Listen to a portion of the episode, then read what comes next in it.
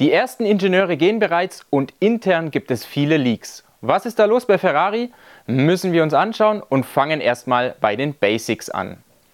Ferrari hat in Bahrain eine heftige Niederlage kassiert und schon scheint in Maranello die Panik zu regieren.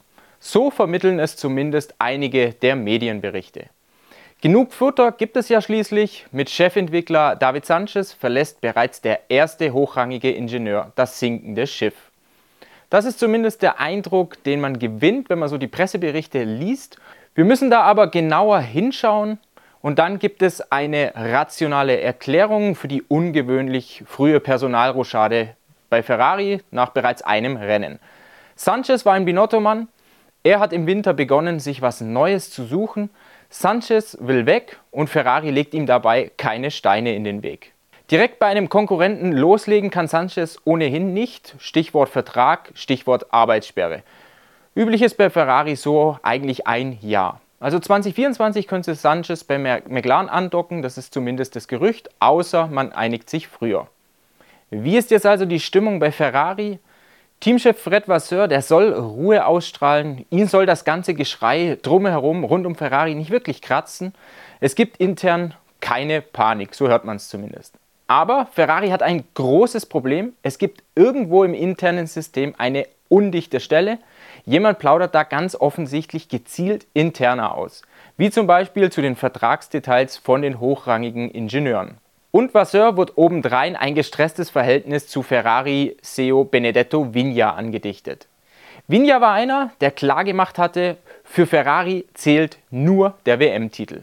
Zweite Plätze sind nicht gut genug, wie man im letzten Jahr sehen konnte. Deshalb musste ja schließlich Mattia Binotto, der Ex-Teamchef, gehen, weil Ferrari an Red Bull scheiterte, weil es zu viele Pannen gab bei der Technik und auch bei der Strategie und weil Ferrari sich unter der Saison rückwärts entwickelt hatte. Und da hat Ferrari in Bahrain nahtlos weitergemacht. Charles Leclerc, der fiel auf einem dritten Platz liegend aus, 15 Punkte weg. Und die Fehleranalyse, die läuft immer noch im Verdacht steht bei Ferrari die Leistungselektronik. Das Steuergerät soll Leclercs Auto lahmgelegt haben in Bahrain. Die Ferrari-Ingenieure, die glauben, die Ursache zu kennen, aber, und das ist ein Problem, zu 100% wissen tun sie es noch nicht. Die Leistungselektronik bleibt also ein Unsicherheitsfaktor. Und es ist nicht ausgeschlossen übrigens, dass Leclerc bereits im zweiten Rennen in Saudi-Arabien die erste Startplatzstrafe kassiert. Der neue Teamchef Frederic Vasseur ist gerade mal neun Wochen im Amt und schon hat Vasseur die erste große Herausforderung vor der Brust. Er muss Ruhe in den Ferrari-Laden bekommen, er muss die politischen Spielchen bei Ferrari unterbinden, er muss die Selbstzerstörung bei Ferrari verhindern. Was ihm am meisten helfen würde, ist ganz klar, das liegt auf der Hand, das wäre ein Top-Ergebnis in Jeddah und es gibt eine kleine Hoffnung für Ferrari, denn die Rennstrecke in Saudi-Arabien, die sollte dem SF23 besser liegen als zuletzt in Bahrain. In Bahrain, das war ein Albtraumstart für Ferrari. Das rote Auto war schlicht zu, lang, zu langsam und dann auch noch unzuverlässig. Bahrain hat die Schwachstellen von Ferrari schonungslos offengelegt. Und jetzt gerade im Vergleich zum Red Bull, Red Bull, der war haushoch überlegen dass es für Ferrari schon richtig wehtat. Bei der Rennpace, da fehlten Ferrari zwischen 0,8 und 0,9 Sekunden pro Runde.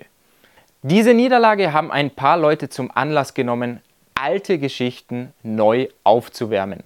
Zum Beispiel die, dass Renndirektor Laurent Meckis abwanderungswillig sei. Meckis war die rechte Hand von Ex-Teamchef Mattia Binotto und da kann man sich durchaus vorstellen, dass Meckis sich nach dem Abgang von Binotto in der Szene mal umgehört hat, dass er über einen Tapetenwechsel nachgedacht hat. Das war aber ja eigentlich im Dezember. Vasseur ist seit dem 9. Januar bei Ferrari im Amt. Vasseur hat Mackies ebenfalls zu seiner rechten Hand gemacht. Vasseur hat ihm klargemacht, dass er ihn halten möchte. Die beiden teilen sich die Arbeit auf und das dürfte weiterhin so bleiben.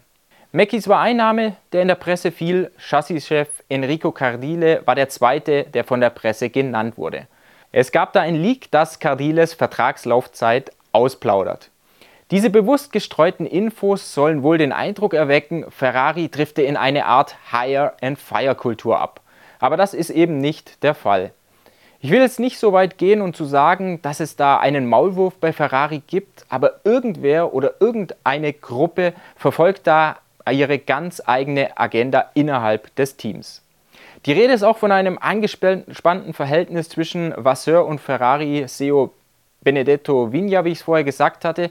Auf der anderen Seite heißt es, Vigna lasse Vasseur völlig frei handeln und da gäbe es keinen Streit oder ähnliches. Klar ist auch, Vasseur ist noch nicht lange da. Vasseur war derjenige, der sich Ferrari überhaupt antut. Andere, wie zum Beispiel Red Bull-Teamchef Christian Horner, die wollten Ferrari nicht übernehmen. Das heißt, Vasseur sollte eigentlich in einer starken Position sein. Er sollte alle Befugnisse im Team haben und die soll er auch haben. In jedem Fall herrscht in Ferraris Umfeld schon nach einem Rennen große Unruhe. Die Ferrari-Mitarbeiter, die können ja schließlich auch Zeitungen lesen, die surfen natürlich auch in den sozialen Netzwerken. Also der neue Teamchef Frederic Vasseur, der sollte diese Störfeuer von außen ernst nehmen, der sollte die internen Spielchen unterbinden, denn was Ferrari braucht, das ist interne Ruhe und auch Unterstützung von außerhalb durch die Tifosi.